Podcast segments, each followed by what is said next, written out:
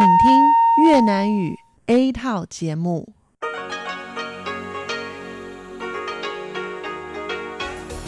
Đây là Đài Phát thanh Quốc tế Đài Loan RTI.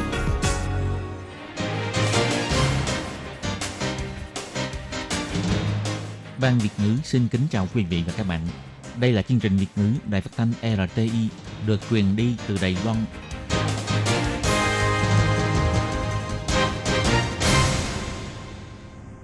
Thúy Anh xin kính chào quý vị và các bạn.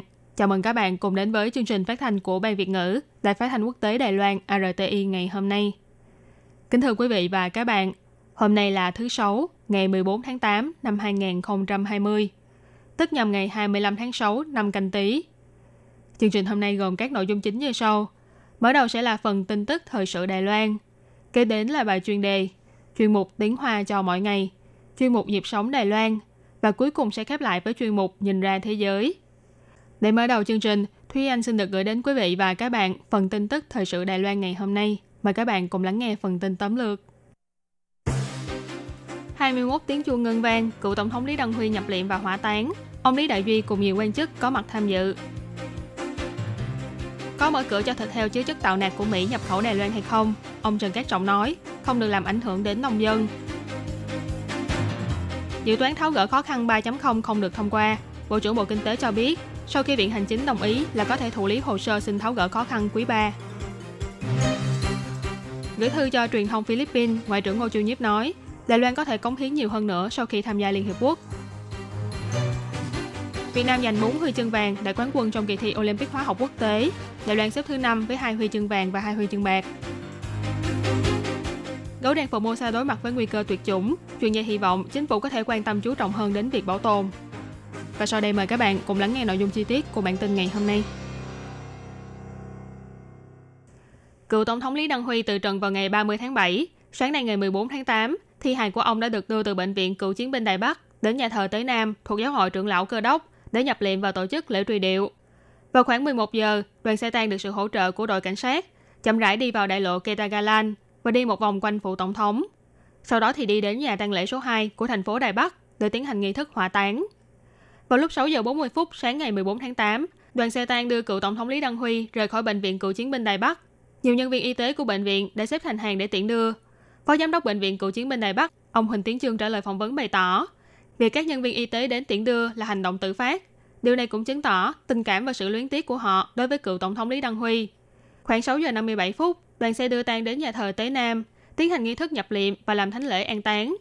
Sau khi nghi thức kết thúc, dưới sự hỗ trợ của đoàn xe cảnh sát, khoảng 11 giờ, đoàn xe đưa tang chậm rãi đi vào đại lộ Ketagalan và đi một vòng quanh phủ tổng thống. Thư ký trưởng của phủ tổng thống là ông Lý Đại Duy và quan chức các cấp trong phủ tổng thống, Hội đồng An ninh Quốc gia, quân cảnh đã xếp thành hàng trước phủ tổng thống và giơ tay chào để bày tỏ lòng kính trọng. Ngoài ra cũng có một vài người dân đứng ở hai bên đại lộ Ketagalan để dõi theo và tiễn đưa cựu tổng thống Lý Đăng Huy. Nghi thức nhập liệm và làm thánh lễ an táng được tổ chức vào khoảng 10 giờ sáng ngày 14 tháng 8. Ông Lý Đại Duy đã đại diện Tổng thống Thái Anh Văn đến tham dự. Phu nhân của ông Lý Đăng Huy là bà Tăng Văn Huệ, do tuổi đã cao, cho nên để tránh đau thương quá độ, đã không đến dự thánh lễ này. Theo thông tin của mạng thông tin giáo hội Đài Loan, nhà truyền giáo người Hàn Quốc Cho Ha Yong đã kéo chuông của nhà thờ Tế Nam. Đây là lần đầu tiên nhà thờ này vang lên 21 tiếng chuông, tượng trưng cho lòng kính trọng cao nhất đối với vị cựu nguyên thủ Đài Loan quá cố.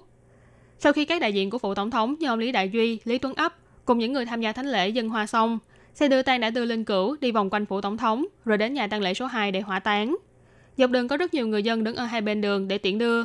Trò cốt của cựu tổng thống Lý Đăng Huy sẽ được cất giữ tạm thời tại Thúy Sơn Trang. Tổng thống Thái Anh Văn đang xúc tiến ký kết Hiệp định Thương mại Tự do FTA giữa Đài Loan với Mỹ. Việc này cũng có liên quan đến việc liệu Đài Loan có cho phép nhập khẩu thịt heo có chứa chất tạo nạc của Mỹ hay không. Về việc này, ngày 14 tháng 8, chủ nhiệm Ủy ban Nông nghiệp ông Trần Cát Trọng bày tỏ, bất kể là tình hình diễn biến ra sao, Ủy ban Nông nghiệp cũng sẽ không để cho nông dân phải chịu ảnh hưởng. Ngày 14 tháng 8, Ủy ban Nông nghiệp mở cuộc họp báo về nông sản phẩm hữu cơ của Đài Loan lần đầu tiên tiến ra thị trường quốc tế. Đại diện của các nước như Nhật Bản, Úc, New Zealand, Canada và Mỹ đã có mặt để cùng tuyên bố về việc Đài Loan và các nước này công nhận chất lượng nông sản phẩm hữu cơ và chế phẩm từ nông sản phẩm của nhau. Tức là có thể sử dụng tem kiểm nghiệm chất lượng cấp quốc gia của nước sở tại để nhập khẩu và bán tại thị trường của đối phương.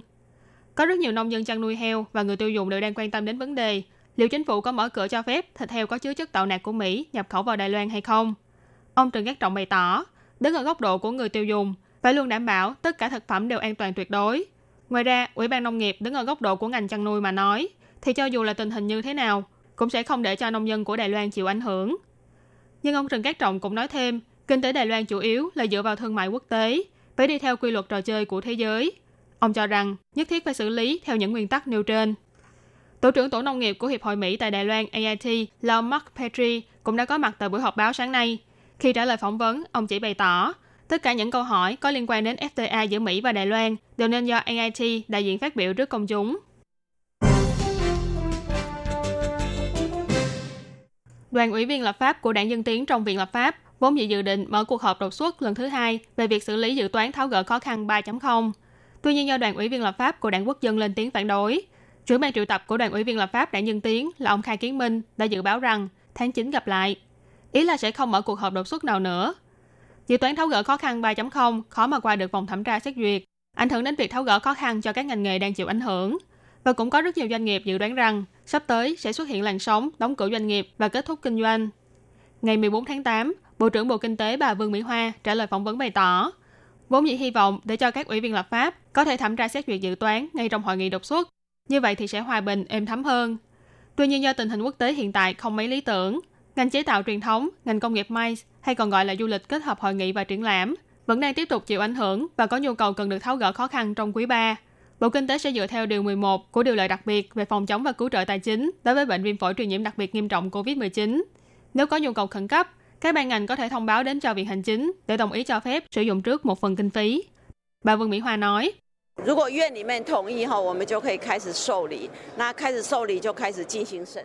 nếu như trong viện lập pháp có thể đồng ý, thì chúng tôi có thể bắt đầu thủ lý đơn xin tháo gỡ khó khăn quý 3. Bắt đầu thủ lý thì sẽ bắt đầu tiến hành thẩm tra kiểm duyệt. Tôi nghĩ đây chính là trình tự mà chúng tôi mong muốn. Bà Vương Mỹ Hoa bày tỏ, Bộ Kinh tế dự kiến dự toán ngân sách giúp tháo gỡ khó khăn cho ngành chế tạo trong quý 3 là khoảng 10 đến 20 tỷ đài tệ. Còn ngành công nghiệp may thì là từ 2 đến 3 tỷ đài tệ. Những ngày vừa qua, tờ Philippines Daily Inquirer và Manila Standard đã nói tiếp nhau đăng tải bài viết hoặc trích dẫn nội dung bài viết của Ngoại trưởng Đài Loan ông Ngô Chiêu Nhiếp. Trong bài báo chỉ ra, nhờ có sự hợp tác của nhiều đoàn thể xã hội và doanh nghiệp Đài Loan, mà Đài Loan đã trở thành một trong số ít những quốc gia quyên tặng vật tư y tế cho Philippines. Tờ Philippines Daily Inquirer dẫn lời của ông Ngô Chiêu Nhiếp nói, nhằm hỗ trợ các nước phòng chống dịch viêm phổi COVID-19, tính đến cuối tháng 6, Đài Loan đã quyên tặng vật tư y tế cho hơn 80 quốc gia, bao gồm 51 triệu chiếc khẩu trang y tế, 1,16 triệu khẩu trang N95, 600.000 chiếc áo bảo hộ, 35.000 thiết bị đo thân nhiệt và các vật tư y tế khác. Bài viết của ông Ngô Chu Nhiếp bày tỏ, Liên Hiệp Quốc thiếu mất sự góp mặt của Đài Loan là một tổn thất của xã hội quốc tế. Nhằm đẩy lùi dịch viêm phổi COVID-19, các nước trên toàn thế giới càng cần phải đồng tâm hiệp lực hơn trước đây, xây dựng một tương lai phát triển bền vững tốt đẹp hơn. Đài Loan đã chuẩn bị sẵn sàng, bằng lòng và cũng có năng lực để cùng cố gắng. Philippines Daily Inquirer dẫn lời của ông Ngô Chu Nhiếp bày tỏ, dịch viêm phổi COVID-19 khiến cho xã hội quốc tế chú ý cao độ đến vấn đề Đài Loan bị Tổ chức Y tế Thế giới WHO về hệ thống của Liên Hiệp Quốc bài trừ một cách bất công và mang tính kỳ thị. Cộng hòa Nhân dân Trung Hoa liên tục yêu cầu Liên Hiệp Quốc phải ngăn chặn sự tham gia của Đài Loan dựa trên giải thích sai lệch trong nghị quyết số 2758 của Đại hội đồng Liên Hiệp Quốc. Ông Ngô Chu Nhiếp bày tỏ, Đài Loan từ trước đến nay chưa hề là một phần lãnh thổ của Cộng hòa Nhân dân Trung Hoa. Tổng thống và các thành viên trong cơ quan lập pháp của chúng tôi là do dân bầu ra. Ngoài ra, việc thực thi kiểm soát biên giới trong giai đoạn dịch bệnh cũng là một chứng cứ để phản bác lại những tuyên bố sai lệch của Cộng hòa Nhân dân Trung Hoa. Ông Ngô Chu Nhiếp chỉ ra, hiến chương của Liên Hiệp Quốc viết rằng bảo vệ nhân quyền và tự do cơ bản của toàn nhân loại. Đây không thể chỉ là những lời nói suông. Sắp tới đây là kỷ niệm 75 năm thành lập Liên hiệp Quốc. Hướng tới 75 năm tiếp theo, mời Đài Loan gia nhập vào Liên hiệp Quốc, vĩnh viễn không bao giờ là quá muộn. Trong kỳ thi Olympic hóa học quốc tế lần thứ 52 do Thổ Nhĩ Kỳ tổ chức vừa qua, đoàn đại diện Đài Loan gồm 4 em học sinh Trương Hằng Duệ từ trường Trung học phổ thông Cao Hùng, Trương Mạnh Phổ từ Trung học phổ thông số 1 Đài Nam, Huỳnh Sĩ Bằng và Ngô Kiến Nghi từ trường Trung học phổ thông số 1 Đài Trung đã giành được hai huy chương vàng và hai huy chương bạc, xếp vị trí thứ năm trong kết quả chung cuộc. Người dẫn đầu đoàn đại diện là ông Dương Thanh Phát, giáo sư khoa hóa học tại trường Đại học Sư phạm Đài Loan bày tỏ, kỳ thi năm nay có 60 quốc gia với 231 em học sinh tham dự. 26 em học sinh đứng đầu danh sách với tổng thành tích là 90 điểm giành được huy chương vàng. Trong đó hai em Trương Hằng Duệ và Huỳnh Sĩ Bằng lần lượt đứng thứ 16 và 21. Còn hai em Trần Mạnh Phổ và Ngô Kiến Nghi thì xếp thứ 27 và 36 giành huy chương bạc. Ông Du Thanh Phát nói.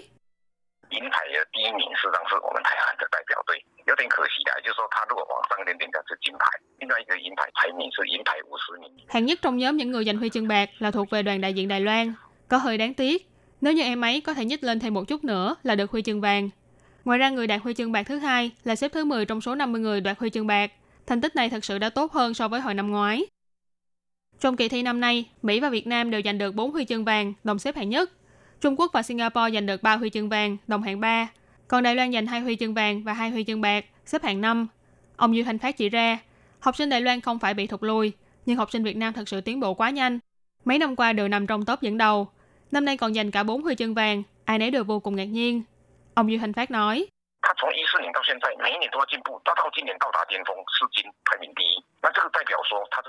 Từ năm 2014 đến nay, Việt Nam mỗi năm đều có sự tiến bộ. Năm nay là năm đạt đến đỉnh cao, 4 huy chương vàng và đoạt vị trí quán quân.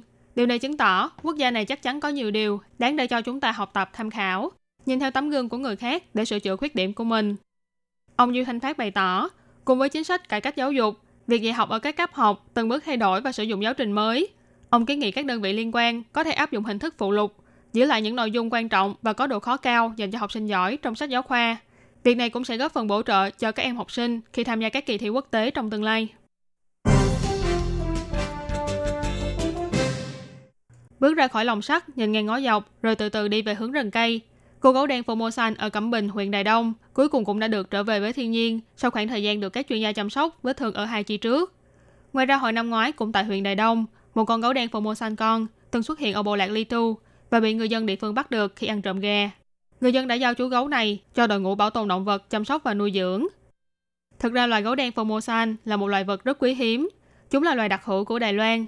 Thế nhưng hơn 10 năm nay, do môi trường sinh sống trong rừng núi bị phá hoại, cộng thêm săn bắt bừa bãi, khiến cho số lượng gấu đen Formosan hoang dã giảm còn 200 đến 600 con, ít hơn rất nhiều so với loài gấu trúc với 2.000 con.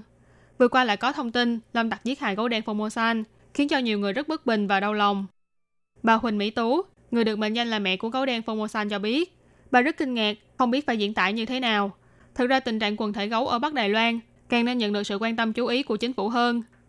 Đối với các chuyên gia bảo tồn mà nói, tình cảnh hiện tại chỉ có thể cứu được con nào thì cứu. Thế nhưng nếu như không thể ngăn chặn việc săn bắt giết hại và phá hoại môi trường, e rằng chỉ với sự nỗ lực của các chuyên gia thôi thì không thể nào cứu vãn được số mệnh của loài gấu đen Formosan quý giá này. Hy vọng các đơn vị chính phủ có thể chú trọng hơn đến vấn đề bảo tồn, để cho môi trường sinh thái của Đài Loan có thể duy trì phát triển khỏe mạnh và bền vững. Các bạn thân mến, vừa rồi là bản tin tức thời sự Đài Loan ngày hôm nay với các mẫu tin như sau. 21 tiếng chuông ngân vang, cựu tổng thống Lý Đăng Huy nhập liệm và hỏa táng. Ông Lý Đạo Duy cùng nhiều quan chức có mặt tham dự. Có mở cửa cho thịt heo chứa chất tạo nạc của Mỹ nhập khẩu Đài Loan hay không? Ông Trần Cát Trọng nói, không được làm ảnh hưởng đến nông dân. Dự toán tháo gỡ khó khăn 3.0 không được thông qua, Bộ trưởng Bộ Kinh tế cho biết, sau khi được Viện Hành Chính đồng ý là có thể thụ lý hồ sơ xin tháo gỡ khó khăn quý 3. Gửi thư cho truyền thông Philippines, Ngoại trưởng Ngô Chiêu Nhiếp nói, Đài Loan có thể cống hiến nhiều hơn nữa sau khi tham gia Liên Hiệp Quốc. Việt Nam giành 4 huy chương vàng, đạt quán quân trong kỳ thi Olympic hóa học quốc tế. Đài Loan xếp thứ 5 với 2 huy chương vàng và 2 huy chương bạc. Gấu đen Formosan đối mặt với nguy cơ tuyệt chủng, chuyên gia hy vọng chính phủ có thể quan tâm chú trọng hơn đến việc bảo tồn. Bản tin thời sự hôm nay cũng xin tạm khép lại. Cảm ơn sự chú ý lắng nghe của quý vị và các bạn. Thân ái chào tạm biệt và hẹn gặp lại.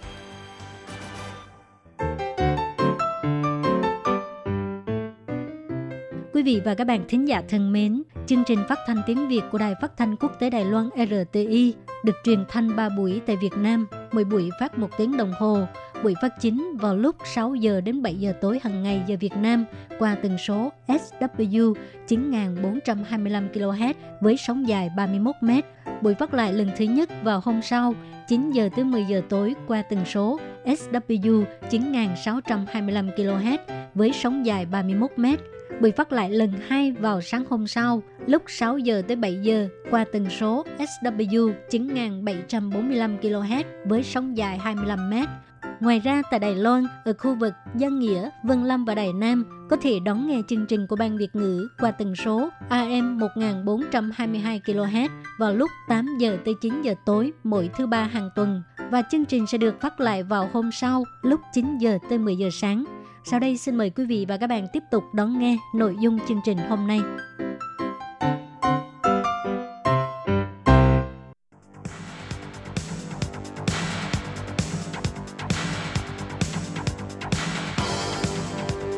Đây là đài phát thanh quốc tế Đài Loan RTI, truyền thanh từ Đài Loan. Mời các bạn theo dõi bài chuyên đề hôm nay.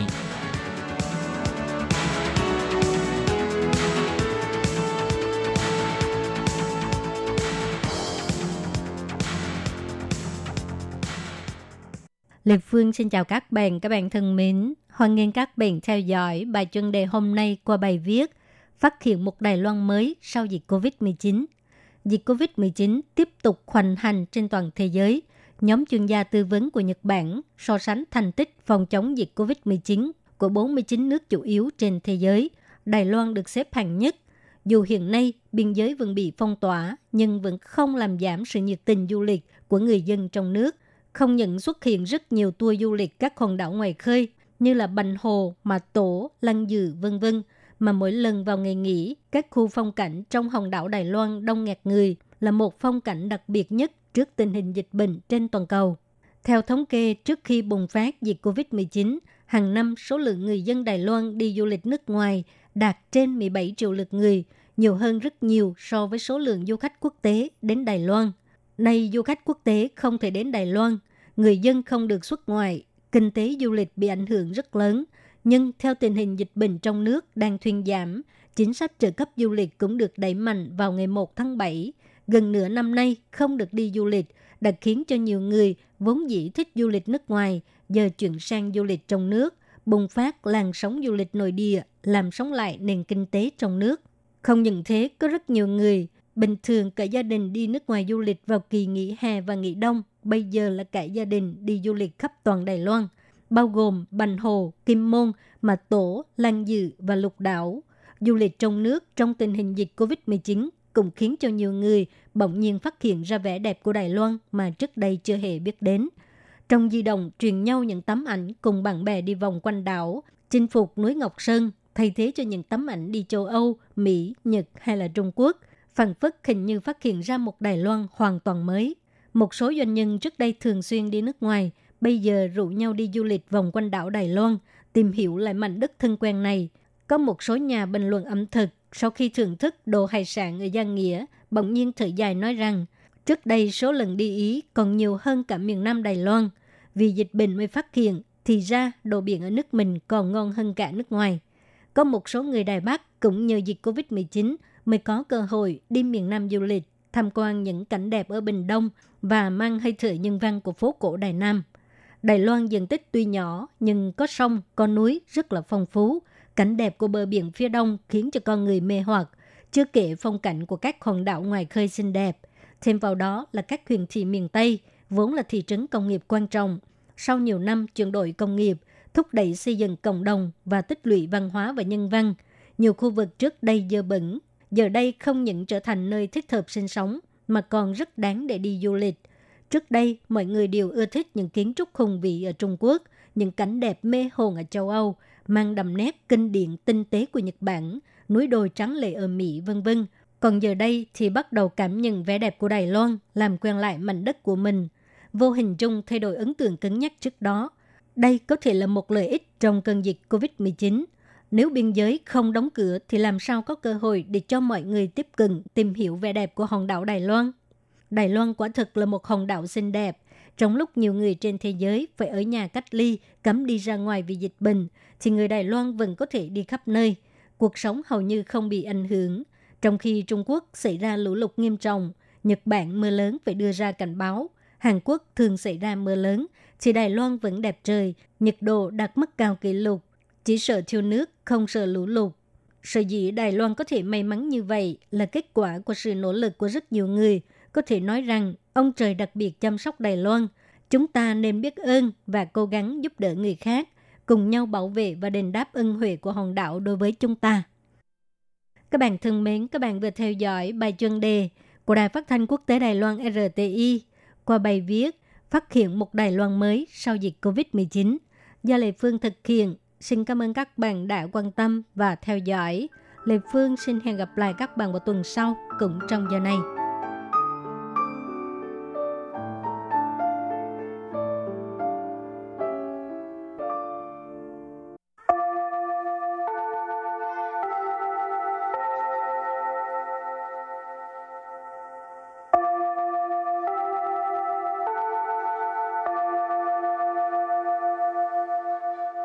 Xin mời quý vị và các bạn đến với chuyên mục Tiếng Hoa cho mỗi ngày do Lệ Phương và Thúy Anh cùng thực hiện.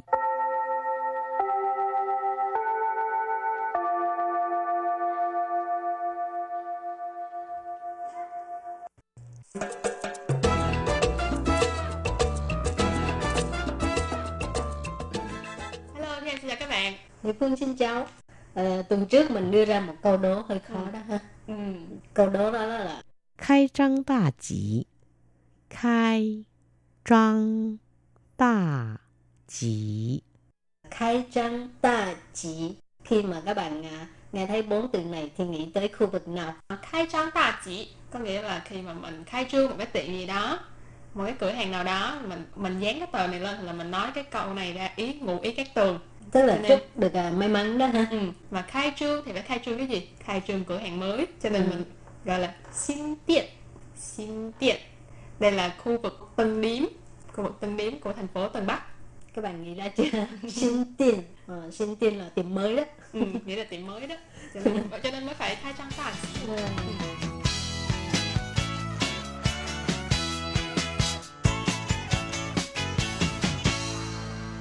rồi bây giờ mình học từ mới. Nếu mà nghĩ tới thành phố Đài Bắc thì các bạn có biết thành phố Đài Bắc có đặc sản nào không? Thôi Thi Anh trả lời cho nhanh. Không ngồi lại vẫn ngồi đợi không biết đợi tới lúc nào. Thật ra Thúy Anh nghĩ là rất là nhiều khách du lịch khi mà tới Đài Loan du lịch họ sẽ tới Đài Bắc. Và họ tới Đài Bắc thì chắc chắn là sẽ mua một cái gì đó mang về. Ừ. mà Đài Loan thì nói tiếng nhất là bánh dứa. Phân lý su. Phân lý su. Phân lý su bánh dứa. Bánh dứa thì thường đa số mọi người mua ở Đài Bắc rồi xong rồi ra sân bay rồi mang về luôn. Mang về về nước hay là mang đi đâu đó tặng ai đó. Họ xin mà. phân lý su thì ờ, cũng tùy những hiệu các anh cảm thấy là nhưng mà Ừ. cũng có một số những hiệu khá là ngon và đúng là đặc đặc sản của Đài Loan. Tại vì cái cách làm cái bánh đó rất là công phu mà cái nhân bánh này từ vỏ bánh nhân bánh vân vân tất cả đều rất là công phu. Cho nên có nhiều người đi du lịch đó là người ta sắp xếp cho cái hoạt động là DIY là ừ. làm à, bánh à, bánh dứa đó ha. Ừ. rồi thì à, đến phiên thành phố Tân Đại Bắc ừ. thì thành phố Tân Đại Bắc là Lệ Phương nghĩ tới một cái địa danh rất là nổi tiếng mà Lệ Phương hầu như tuần nào cũng đi đó là Tan Sệ ừ. Ờ. đi cái tuần nào cũng đi luôn ba má Lệ Phương ở khu vực Tan Sệ oh. ừ. Tan Sệ Tan Sệ Tan Sệ tiếng Việt mình dịch ra là đầm thủy ừ. thì ở đó có gì đẹp có gì ngon, đi là biết liền à. gần đây thì Anh cũng đi Tân Sùy vài lần nhưng mà mỗi lần đi thì thấy xa quá tại vì Tân Sùy nó ở khu vực rất là miền Bắc của của xe điện metro vậy hả hả? Ừ. Nhưng mà tại vì trước đây là giống hồi nãy thì anh có nói nói đến khu vực Tân Điếm bên cạnh là có khu Văn Sơn là khu Văn Sơn là một cái khu vực rất là ven ở thành phố Đài Bắc mà từ Văn Sơn mà đi lên đến Đàm Thủy thì Thúy Anh đã từng ngồi 2 tiếng đồng hồ trên xe điện Ừ, để đến được đàm sao xa quá vậy? Ừ, thành ra nó xa đến như vậy đó. Ừ. Và nói tới đây thôi à, nếu như các bạn muốn trải nghiệm thì các bạn cũng nhớ đi một chuyến thử. Cái tiếp theo thì mình nói về thành phố Đào Viên. Thành phố Đào Viên thì có gì đặc biệt? Thành phố Đào Viên có uh, một cái đập nước đập ừ. nước rất là lớn rất là nổi tiếng. Sử Mẫn Thủy Cụ. Sử Mẫn Thủy Cụ. Sử Mẫn Thủy Cụ tiếng việt mình gọi là uh, đập nước thạch môn sợi khu là đập nước ha ừ. mà khi các bạn tới đây chơi mà nhất là vừa vào mùa thu á thì thấy được những cái à, lá phong rất là đẹp rất ừ. là lãng mạn rồi bây giờ à, nói tới thành phố Đài Trung, Thái tôn Sư thì Lệ Phương sẽ lập tức nghĩ tới à, cái bằng bánh mặt trời á. Thái Yang Bình Thái Yang Bình Thái Yang Bình và Thái Yang là mặt trời tiền là bánh và đây là đặc sản của Đài Trung khi mà đi Đài Trung chơi á, thì nhất định phải mua bánh mặt trời ừ. về tặng cho bà con cô bác thay dạng tiền Ừ. Người, người Đài Loan thường có một cái câu nói đùa nói là thay dạng biển lý miền mấy dụ thay dạng là trong bánh mặt trời không có mặt trời thì cũng ừ. giống như trong bánh trung thu trong bánh ờ, trung thu mà không có À. À? không à. có mặt trăng à. không tại vì trong tiếng hoa bánh trung thu mình gọi là yue biển ừ. cho nên người ta nói là yue biển lý miên mấy dụ yue liang tức là trong bánh mặt trăng thì không có mặt trăng. Ừ. ở đây cũng giống vậy thái 阳 biển lý miên mấy dụ Vậy lầu lầu phố biển lý ở trong chắc chắn sẽ không có bà bờ rồi rồi thành phố nào nữa? Ừ. và tiếp theo thì mình nói về thành phố đài nam. Thành phố đài nam thì nổi tiếng là một thành phố cổ cho nên có rất là nhiều di tích. Và nổi tiếng nhất đó là khu an bình. An Bình Lão街An Bình Lão街An Bình Lão街ở đây là phố cổ An Bình thành phố cuối cùng đó là thành phố Cao Hùng à, thì thành phố Cao Hùng như tuần trước mình cũng có nói có những cái điểm du lịch rất là đẹp rồi ừ. đường ngồi xe điện metro cũng rất là tiện lợi ha nhưng mà lệ phương muốn uh, nói tới một cái địa danh nó rất thích thực cho cả gia đình cùng đi chơi nhất là cha mẹ phải dẫn uh, con còn nhỏ đi chơi ừ. đó là 义大游乐世界，义大游乐世界，义大游乐世界 Tiếng Việt gọi là khu giải trí Ita đọc ừ. theo cái cái âm đó luôn ha ừ. chỉ là dấu lơ dấu lơ sư chê thì đây là dấu lơ viện mà dấu lơ viện là công viên giải trí ha. Ừ. còn Ita là cái tên cho nên Ita dấu lơ sư chê là công viên giải trí Ita ừ. thế em chưa bao giờ vô được đó luôn tại vì cảm thấy hình như hơi mắc thì vậy mua vé là vô ừ, đúng rồi mua vé là vô nhưng vấn đề là không có tiền mua vé ừ, yeah, là gì mà thấy tội nghiệp có vậy có thể đi đài đông này xa xôi đi hết rồi mà đi đài đông thì mình chỉ cần tới mua đi xe lửa tới đó thôi ờ, dạ. và mình có thể đi khắp nơi tại vì đài đông là mình chỉ cần ngắm phong cảnh thôi còn ừ. ta là một khu vui chơi nó khác ừ. thực ừ. ra cũng rất thích thực cho những lứa tuổi đang còn trẻ như lệ phương thúy anh mới hai mấy tuổi à. chưa đi bao gặp lại. Chưa đi bao giờ. rồi. Hôm nay mình học bạn ngang đây thôi ha. Ừ. thì à, trước khi à, trước khi kết thúc bài học thì mình xin mời các bạn ôn tập lại những từ vựng vừa mới học.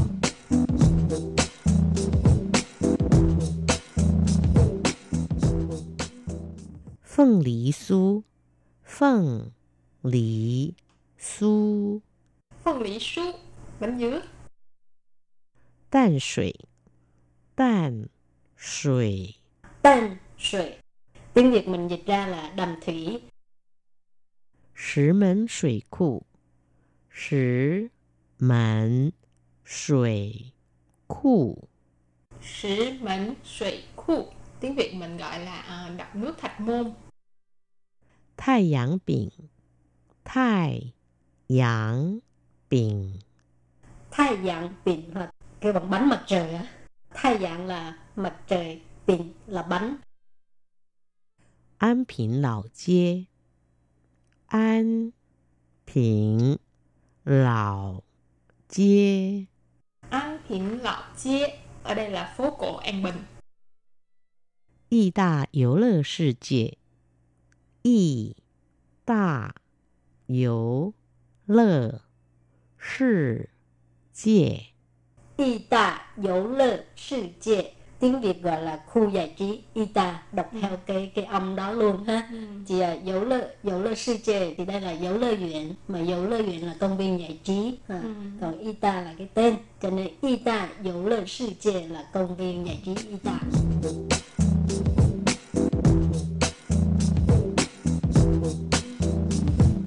và trước khi kết thúc bài học của ngày hôm nay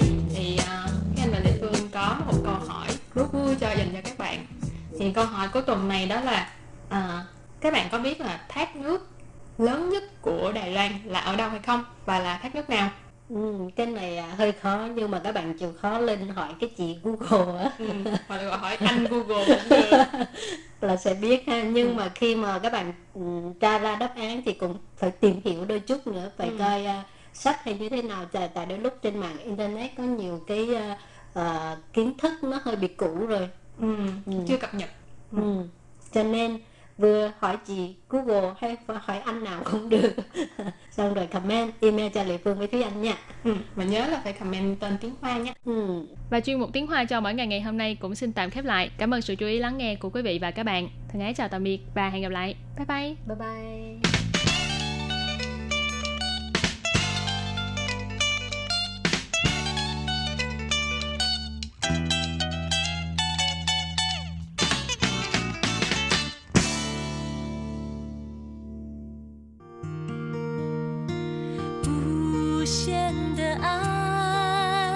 向全世界传开，永恒。的关怀，来自他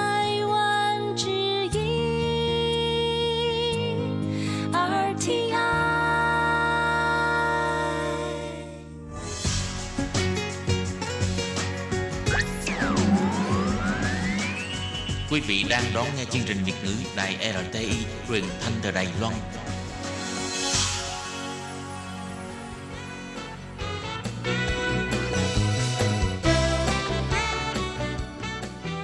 Chuyên mục Nhịp sống Đài Loan Chuyên mục này sẽ đem đến những thông tin mới tại Đài Loan diễn ra trong thời gian gần đây do Lệ Phương thực hiện.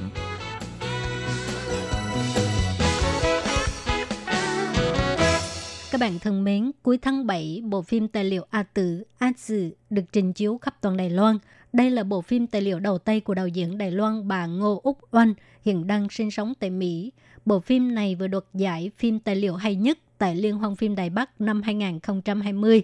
A Tử là một bộ phim nói về câu chuyện của cô dâu Việt Nam. Tại vì muốn cải thiện cuộc sống gia đình, cho nên cô ấy đã chấp nhận gả chồng sang Đài Loan. Thì trong phim này, à, đạo diễn chỉ lấy cảnh ở Đài Loan và Việt Nam và quay một vài nhân vật liên quan thông qua một vài đoạn phỏng vấn và hình ảnh trong cuộc sống đời thường để cho khán giả thấy được cú sốc văn hóa và cuộc hôn nhân không được xây dựng trên cơ sở tình cảm đã khiến cho biết bao gia đình tăng vỡ. Thì trước khi quay bộ phim này, đạo diễn Ngô Úc Oanh đã đến Vân Lâm tìm hiểu à, rất nhiều câu chuyện của di dân mới tại địa phương. Sau đó bà quyết định chọn câu chuyện của A Tử để làm đề tài cho bộ phim tài liệu của mình.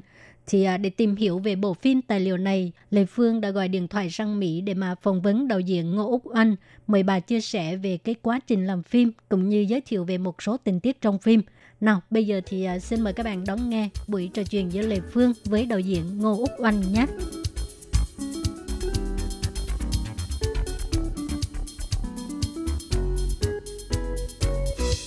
Xin chào đạo diễn. À, trước tiên thì à, Lê Phương sẽ mời đạo diễn giới thiệu sơ qua về cái à, bộ phim A Tử ạ.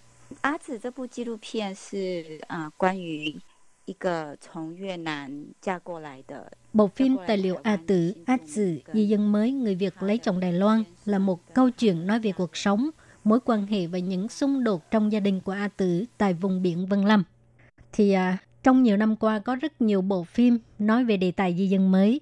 Về à, tại sao đạo diễn vẫn chọn cái đề tài này để làm cho cái à, bộ phim tài liệu đầu tay của mình ạ? 其实我也没有看过其他台湾关于新住民的任何的作品，对，因为我 Thực 我 ra 相 tôi 信 không 国 có 外 xem qua bất kỳ bộ phim nào về đề tài di dân mới, tại vì tôi sinh sống tại nước ngoài đã lâu năm rồi. Tôi cảm thấy vẫn có rất nhiều người Đài Loan không muốn hiểu hoặc là không hiểu nhiều về cộng đồng di dân mới và vẫn xem họ là người nước ngoài. cho nên tôi thấy vấn đề này rất đáng được nghiên cứu và tìm hiểu. Vì thế tôi quyết định dùng đề tài này để làm bộ phim tài liệu đầu tay của tôi để cho mọi người có thể nhìn thấy câu chuyện của những người này. Dạ thì à, câu chuyện của các di dân mới ở đây rất là nhiều. Thì à, nguyên nhân nào đã khiến cho đạo diễn chọn câu chuyện của A Tử, tức là một à, cô gái Việt Nam lấy chồng Đài Loan là vì cái à, mục đích đó là cải thiện kinh tế gia đình ạ. 因为台湾人对他们的印象，很很多人的想法就是啊，就是来捞钱。 Tại vì à, đa phần người Đài Loan đều nghĩ rằng di dân mới gả chồng sang đây là vì tiền, cho nên tôi muốn tìm hiểu tại sao người Đài Loan lại có một cách nghĩ như vậy. Và tôi cũng muốn biết cộng đồng di dân mới là những người như thế nào. Thì à, trước khi chọn câu chuyện của A Tử, tôi cũng đã từng tiếp xúc và phỏng vấn rất là nhiều trường hợp. sau đó tôi à, phát hiện tính tình của A Tử, các thành viên trong gia đình chồng A Tử và mối quan hệ của các thành viên này rất đáng để mọi người tìm hiểu cho nên tôi đã chọn gia đình A Tử. Người ta thường nói ha là tốt thì khoe mà xấu thì che. Thì à, đạo diễn làm thế nào để mà thuyết phục được hai vợ chồng A Tử đều đồng ý trở thành nhân vật trong bộ phim tài liệu này? Ngay từ ban đầu thì tôi đã nói với hai vợ chồng A Tử là tôi sẽ thể hiện câu chuyện của họ một cách hoàn chỉnh, tức là cả mặt tốt lẫn mặt xấu. Nếu mà chỉ cho khán giả xem cái tốt thôi thì sẽ không ai tin, khán giả sẽ nghĩ tôi là đang nói dối. Như vậy thì sẽ không ai xem và cũng không có ý nghĩa đối với uh, mục đích thực hiện bộ phim này của tôi. Và tôi nghĩ rằng chắc là gia đình A Tử cũng cảm thấy là cái ờ, đó là cuộc sống của họ không có gì giấu giếm cả. À, tôi cũng rất cảm ơn hai vợ chồng A Tử, họ rất là dũng cảm, đã đồng ý cho mọi người nhìn thấy cái mối quan hệ trong gia đình và những chuyện lớn nhỏ trong cuộc sống của họ Thì à, trong bộ phim này mẹ chồng rất là khắc khe đối với A Tử. À, bà thường có thái độ không hài lòng về đứa con dâu và cả anh chồng cũng vậy. Anh chồng của A Tử thường có những lời lẽ rất là khinh thường. Vậy cho Lê Phương hỏi, à, ở ngoài đời á, thì cái à, mức độ không hài lòng, sự khinh thường của người nhà đối với A Tử là có nghiêm trọng lắm không? Tại vì trong phim mà đã thể hiện như vậy rồi, huống gì trong đời sống thực tế á. 其实我觉得啊、也还好，因为 Thực ra tôi thấy cũng không nghiêm trọng lắm, cũng giống như trong phim thôi. Tức là họ chỉ dùng lời lẽ và thái độ để bày tỏ sự không hài lòng về A Tử. Nhưng tất cả chỉ dừng lại ở đó, chứ không có xảy ra bạo lực. Tôi cũng cố gắng giữ lập trường khách quan đối với hành vi thái độ của gia đình chồng A Tử. À, tại vì mẹ chồng của A Tử cũng có lập trường riêng của bà ấy. Tôi không muốn chỉ cho khán giả nhìn thấy bà ấy là một bà mẹ chồng xấu.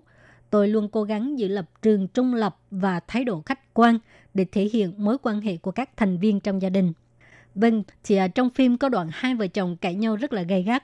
Thì à, lúc đó đạo diễn có nghĩ là mình nên làm người hòa giải hay không ạ? À? để mà giúp hai vợ chồng bình tĩnh lại để mà nhìn nhận vấn đề hoặc là đóng góp ý kiến cho mẹ chồng hay là anh chồng của A Tử. 通常他们在吵架的当时是没有办法当和事佬的，对， Lúc họ đang cãi nhau thì không thể làm người hòa giải được bởi vì họ đều đang bực bội, ai cũng đang có tâm trạng không thể can thiệp.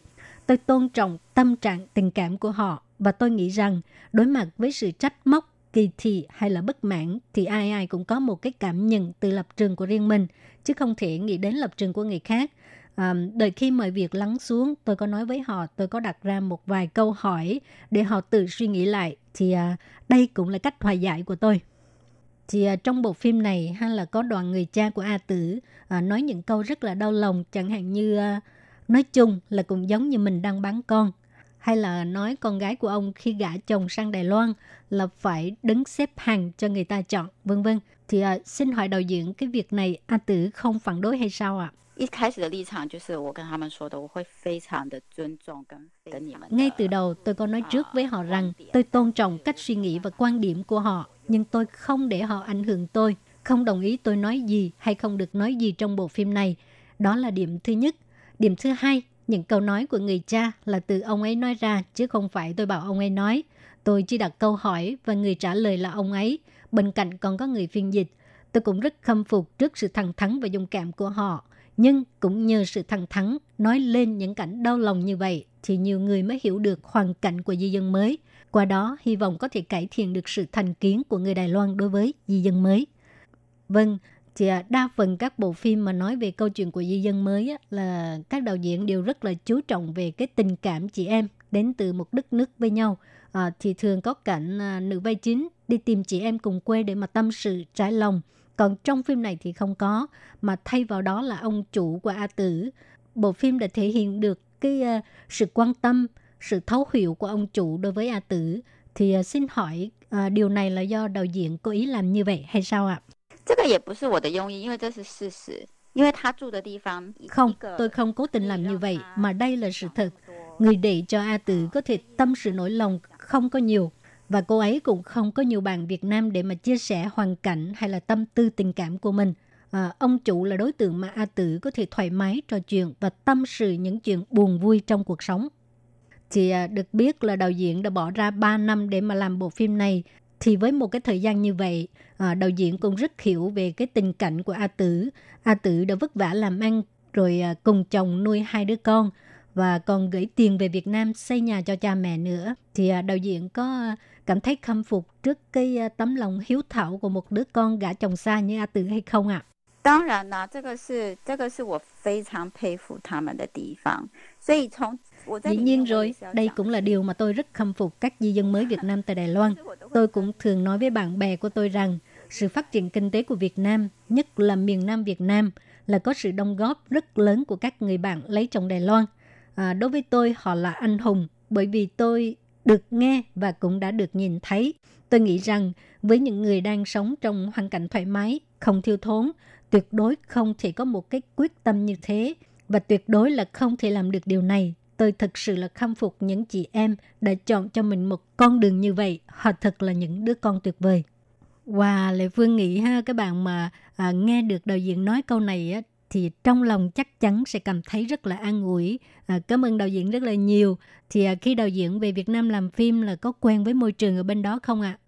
对我我去拍的时候是第一次去，然后我就很很爱很爱那里。 Tôi đi Việt Nam quay bộ phim này và đây cũng là lần đầu tiên tôi đi Việt Nam. Tôi rất thích Việt Nam. Tôi thấy những người trong gia đình A Tử đều rất là lạc quan.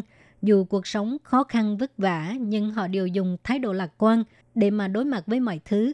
Điều này khiến cho tôi rất thích. À, tôi cũng rất thích những món ăn của quê A Tử. À, nhưng mà đáng tiếc là trong cái um, thời gian về làm phim tôi không có nhiều à, thời gian để mà đi đây đi đó. Chỉ có một ngày cuối cùng trước khi về Đài Loan, tôi mới có dịp tham quan thành phố Hồ Chí Minh. Nói chung là tôi rất thích Việt Nam. Wow, nghe mà cảm thấy vui quá. À. Cảm ơn đạo diễn đã thích Việt Nam. À, lúc đạo diễn về Việt Nam quay phim là A Tử đã xây cái à, nhà mới cho ba mẹ của cô ấy rồi. Thì à, trong phim cũng thấy được cái sự khác biệt của A Tử lúc ở Việt Nam và ở Đài Loan. Thì à, Lệ Phương nghĩ chắc đạo diễn là người cảm nhận điều này à, rõ ràng nhất phải không ạ? 当然啦，那从影片里面应该也可以看得出来，他回越南是 Tất nhiên rồi, trong phim chắc ai cũng nhìn ra được điều này. Một mặt A Tử cảm thấy rất là kiêu hãnh vì cô ấy đã xây được một ngôi nhà xinh đẹp cho gia đình. Lúc ở Việt Nam, A Tử giống như một công chúa vậy, không cần phải làm gì hết.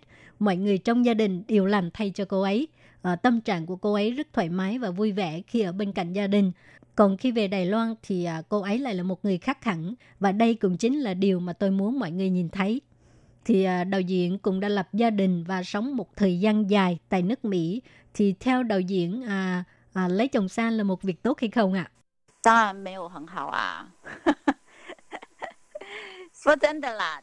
Tất nhiên là không tốt lắm.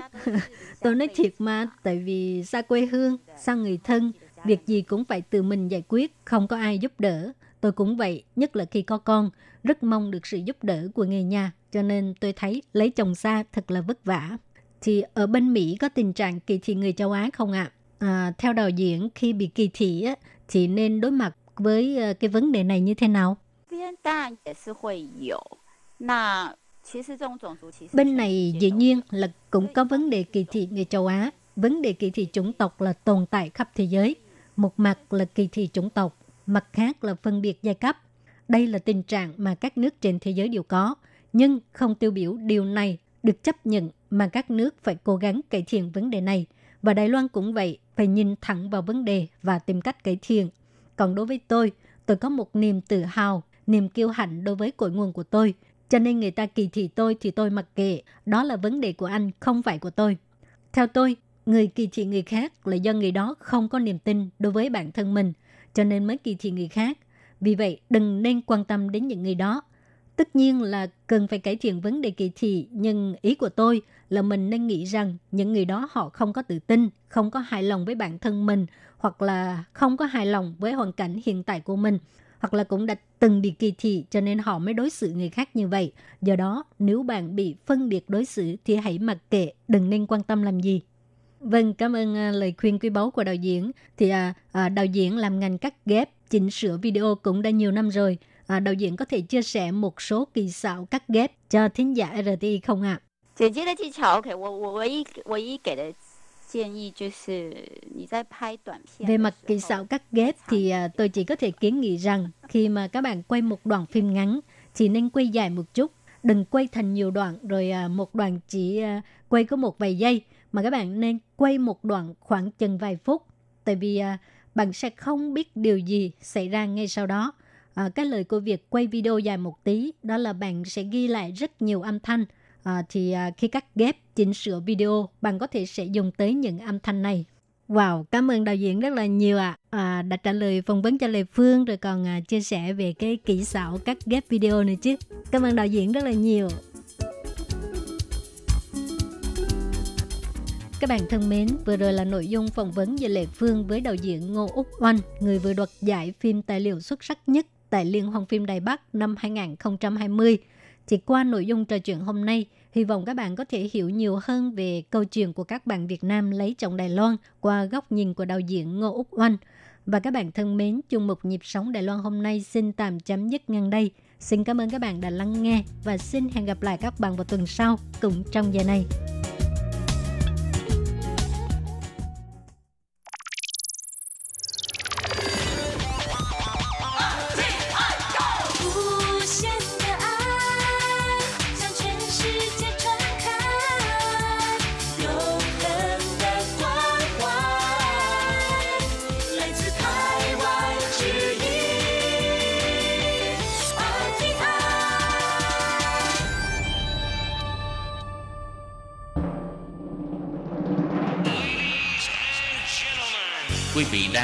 Chương trình Việt ngữ Đài RTI truyền thanh từ Đài Loan.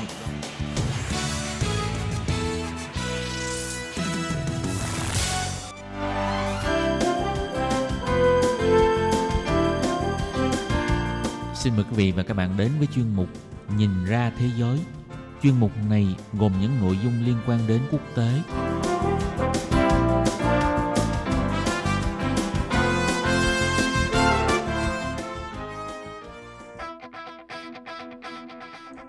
Tường Vi xin chào quý vị và các bạn. Chào mừng các bạn trở lại với chuyên mục Nhìn ra thế giới để nắm bắt được những thông tin và sự kiện chính trị quan trọng đang xảy ra khắp năm châu. Các bạn thân mến, nội dung của chuyên mục ngày hôm nay bao gồm những thông tin như sau. Cuộc chạy đua ngoại giao được mệnh danh là chiến lăng của Trung Quốc đang có chiều hướng giảm tốc. Mỹ và Liên minh châu Âu với ý định trừng phạt Belarus, Baltic cũng vào cuộc. Trước mối lo ngại về Trung Quốc, Liên minh châu Âu đã xích lại gần hơn với lập trường của Mỹ. Sau đây xin mời quý vị cùng theo dõi nội dung chi tiết.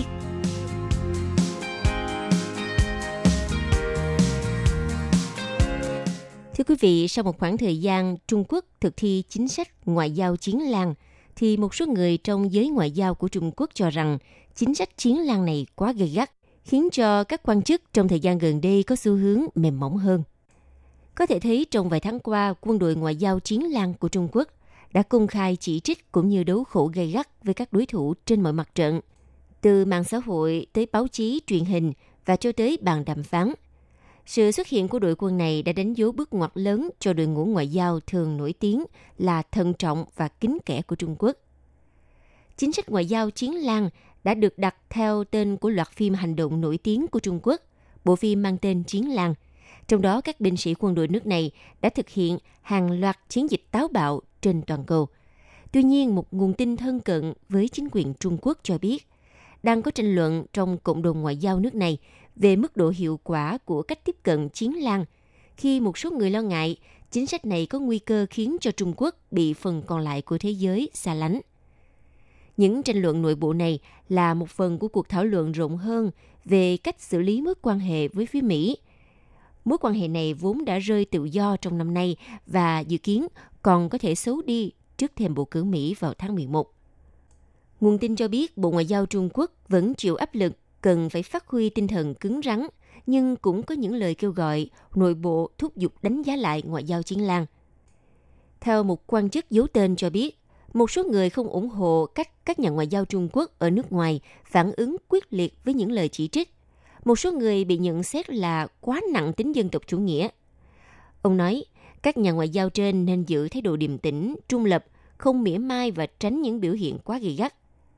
Chúng tôi cần các nhà ngoại giao chuyên nghiệp, những người có kinh nghiệm và tinh thông trong việc truyền đạt lập trường của Trung Quốc, trong khi đang có căng thẳng với các nước khác.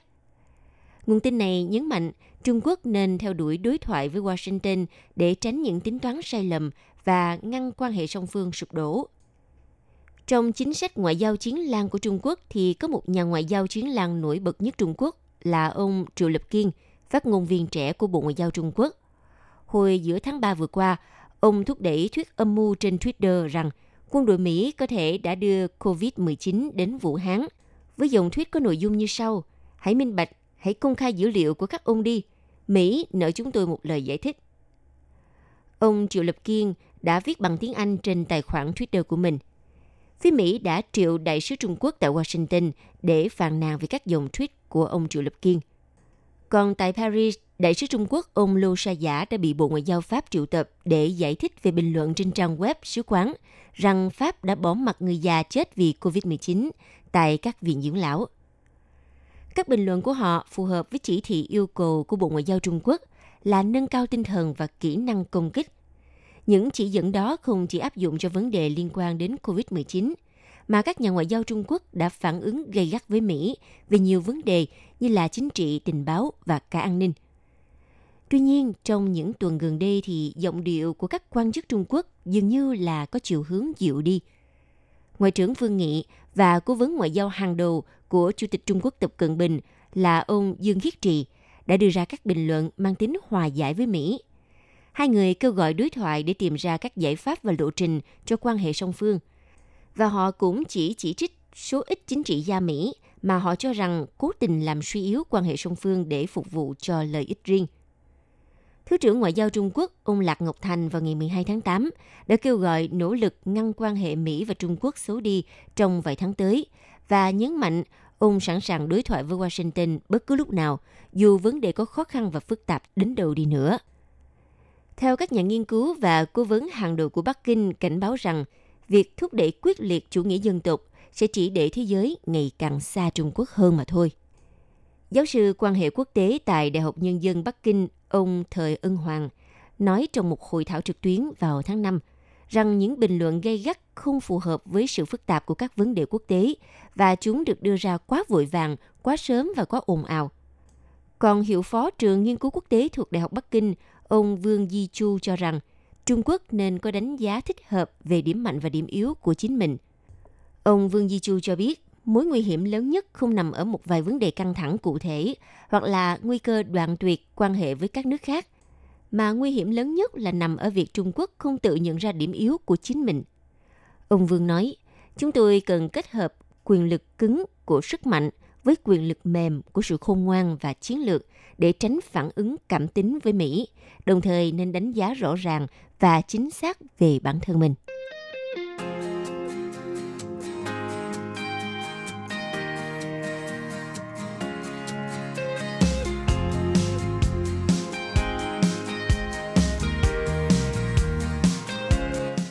Vừa qua, Ngoại trưởng Mỹ, ngài Mike Pompeo đã có chuyến công du đến Cộng hòa Séc và tham gia các cuộc phỏng vấn với truyền thông của nước này. Theo nội dung được đăng tải trên trang điện tử của Bộ Ngoại giao Mỹ, thì ông Mike Pompeo không từ chối bày tỏ khả năng trừng phạt Belarus xung quanh vụ việc đàn áp biểu tình hậu bầu cử mang về chiến thắng cho Tổng thống Alexander Lukashenko. Theo đó, khi được hỏi về phản ứng của Mỹ đối với sự kiện ở Belarus, Ngoại trưởng Mỹ Mike Pompeo cho rằng Washington sẽ xem xét đến từng tiêu chí để đưa ra các lệnh trừng phạt. Ông Mike Pompeo nêu rõ, Ồ, tôi chắc rằng chúng ta sẽ xem xét từng điều này và điều quan trọng cần lưu ý là các tiêu chí. Chúng tôi tin rằng chúng tôi có thể làm gì, không chỉ đơn phương Mỹ và còn theo cách đa phương để mang lại kết quả tốt cho người dân Belarus, dù đó có phải là lệnh trừng phạt. Như vậy, theo Ngoại trưởng Mỹ, Washington sẽ phải giải quyết các vấn đề xung quanh quan hệ giữa Mỹ và Belarus sau sự việc hậu bầu cử ở nước này. Mỹ hiện đang có kế hoạch cung cấp dầu cho Belarus.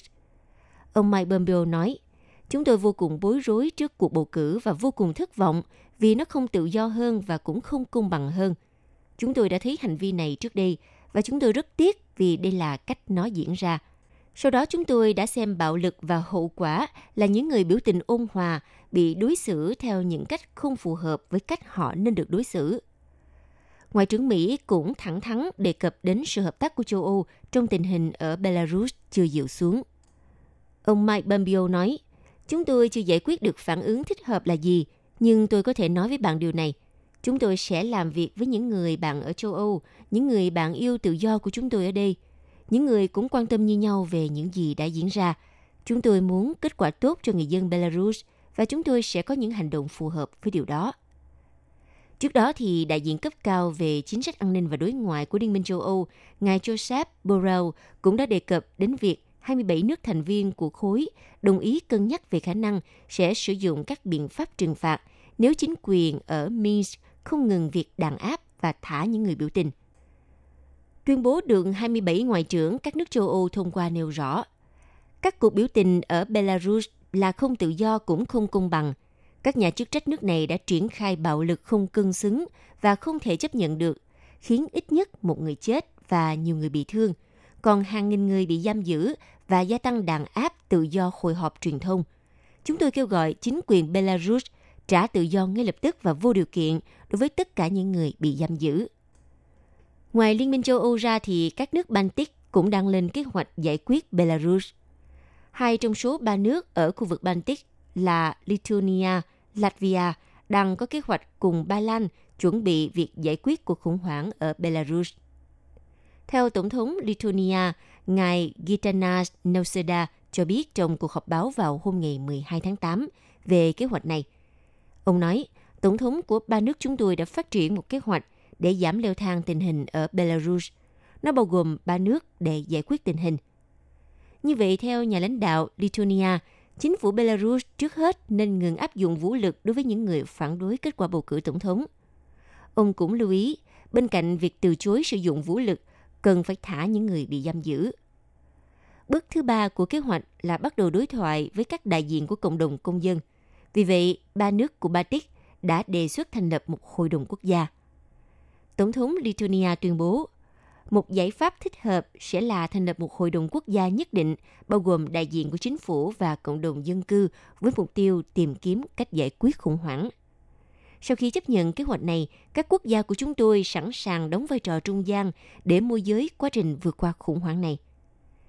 Tổng thống Lithuania lưu ý rằng sự thất bại của kế hoạch này sẽ dẫn đến các lệnh trừng phạt của châu Âu và các quốc gia được áp dụng đối với Belarus. Cuộc bầu cử của tổng thống ở Belarus đã diễn ra vào hôm ngày 9 tháng 8 vừa qua. Theo số liệu sơ bộ từ Ủy ban bầu cử Trung ương, đương kim tổng thống ngài Alexander Lukashenko đã giành được 80,23% phiếu bầu, bỏ xa người đứng thứ hai là ứng viên đối lập với chưa đầy 10%. Ứng viên đối lập là bà Svetlana Tikhanovskaya tuyên bố không công nhận kết quả. Lưu ý, dữ liệu từ các điểm bỏ phiếu ở tất cả các khu vực của nước Cộng hòa Belarus cho thấy bà đã đạt được tới 70-80% số phiếu. Ứng viên đối lập này cũng tuyên bố tự coi mình là người chiến thắng trong cuộc bầu cử tổng thống ở Belarus. Thế là ngay sau khi có kết quả bầu cử sơ bộ, đêm ngày 10 tháng 8 tại một số thành phố Belarus, trong đó có cả thủ đô Minsk, đã bắt đầu nổ ra những cuộc biểu tình trái phép biến thành bạo lực. Lực lượng cảnh sát ở Minsk đã dùng lựu đạn gây choáng, hơi cay và vòi rồng để giải tán người biểu tình. Đêm ngày 10 tháng 8, nữ đối thủ yêu cầu ông Lukashenko chuyển giao quyền lực một cách hòa bình ở Belarus.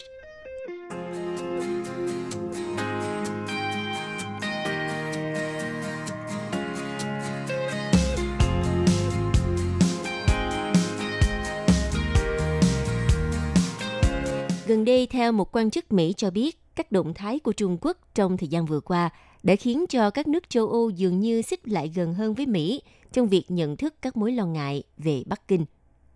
Vào ngày 12 tháng 8, trợ lý Bộ trưởng Tư pháp Mỹ về an ninh quốc gia, ngài John Demers cho biết, Hồng Kông và Duy Ngô Nhĩ là những vấn đề lớn nhất trong các cuộc thảo luận của chúng tôi với phía châu Âu.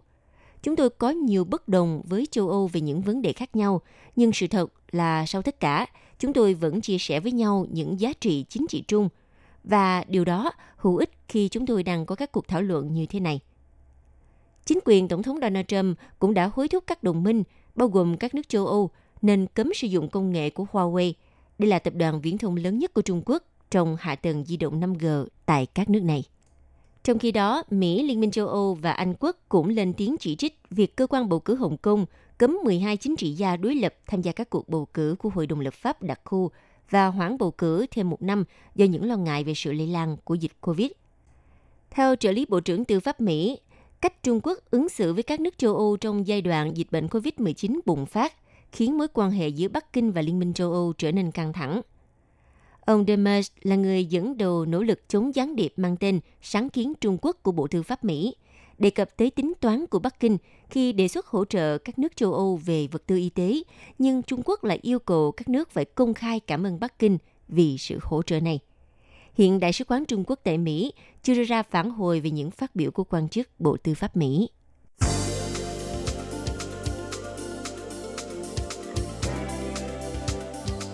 Quý vị và các bạn thân mến, vừa rồi là chuyên mục Nhìn ra thế giới do tường vi biên tập và thực hiện. Xin cảm ơn sự chú ý theo dõi của các bạn. Hẹn gặp lại trong chuyên mục tuần sau cũng vào giờ này. Bye bye!